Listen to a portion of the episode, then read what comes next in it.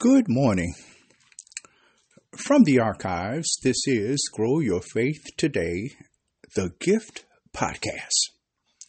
Today's word When seed and good ground get together.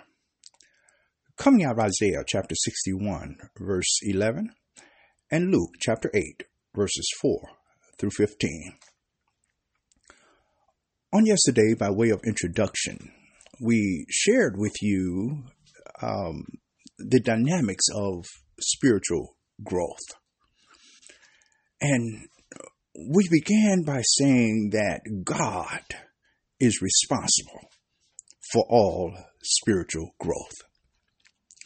We, we saw that in uh, Isaiah 61:11 again where it said as the earth bringeth forth her fruit or her bud and as the garden causes the things that are sown in it to spring forth.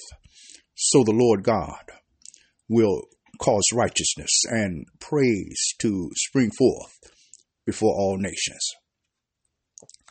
The focus must be on God and God alone. For it is God who adds to the church. It is God who causes righteousness and praise to spring forth.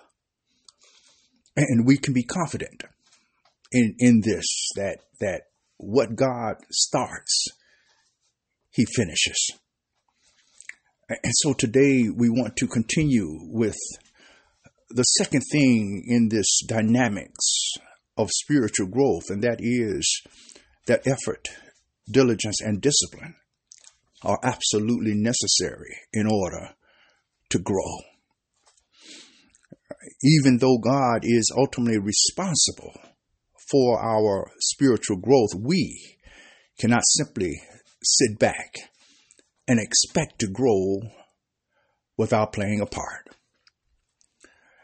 In 2 Peter chapter 1 verse 4 peter says this whereby are we given exceeding great and precious promises that by these ye might be partakers of the divine nature, having escaped the corruption that is in this world through lust.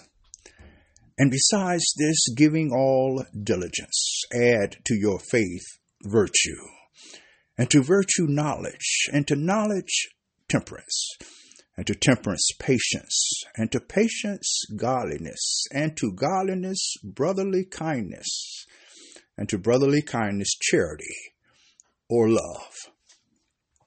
And what this says to us is that in order to receive and enjoy the privilege God offers us to grow spiritually, we have to combine getting to know Him with complete trust in Him.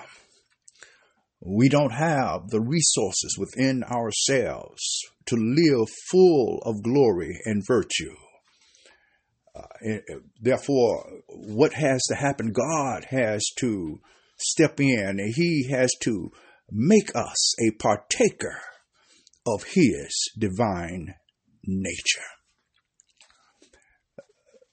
The third thing in this dynamics of spiritual growth is that spiritual growth potential may not be seen at first. You see, God's standard for success is totally different from ours.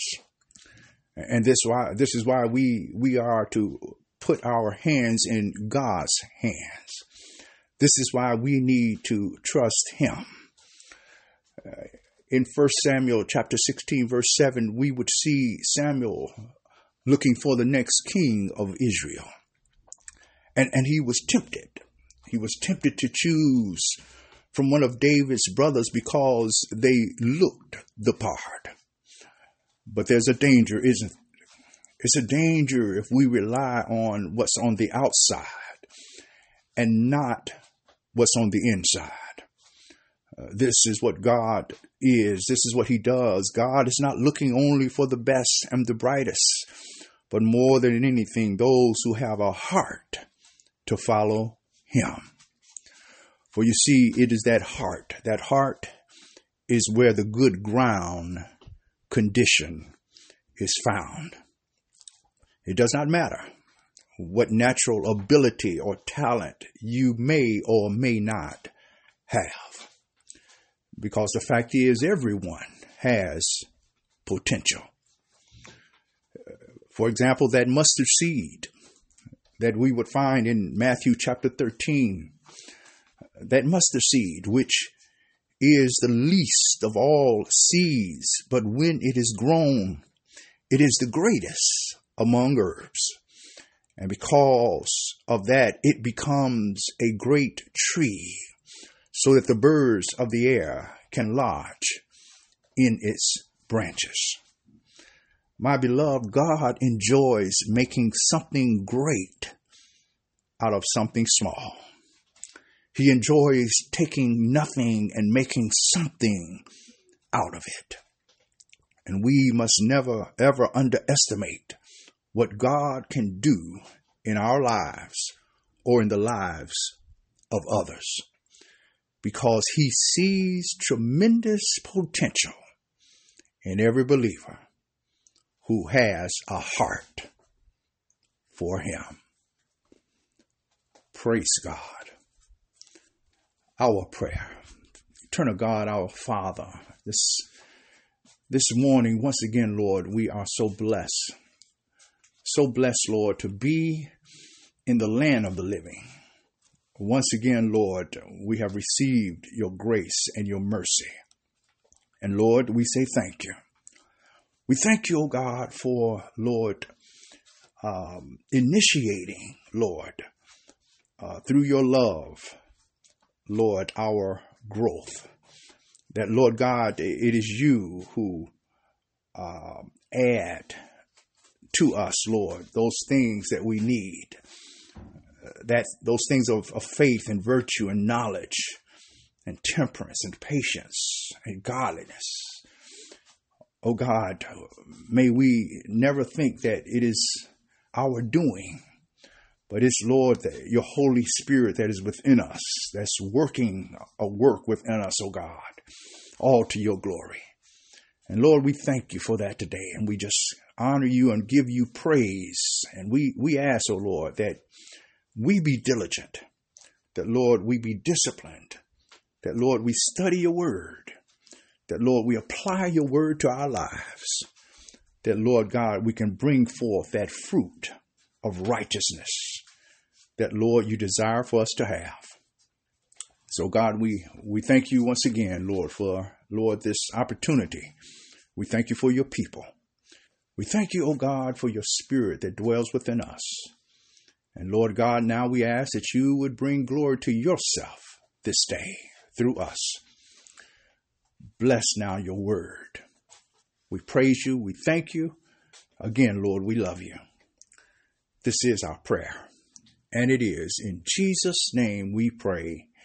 Amen. Praise God. Hallelujah. We thank God once again. Uh, on tomorrow, we are going to conclude this sermon and we're going to look at that eighth chapter of Luke. And um, just kind of bring it all together. Continue to be in prayer for us. Again, we thank you so much for being, being our friends and our partners of this ministry. Please share this word with someone, and the Lord's will will be back tomorrow with another word from the Lord. Remember, faith cometh by hearing, and hearing by the word of God. God bless you. Take care. Bye bye.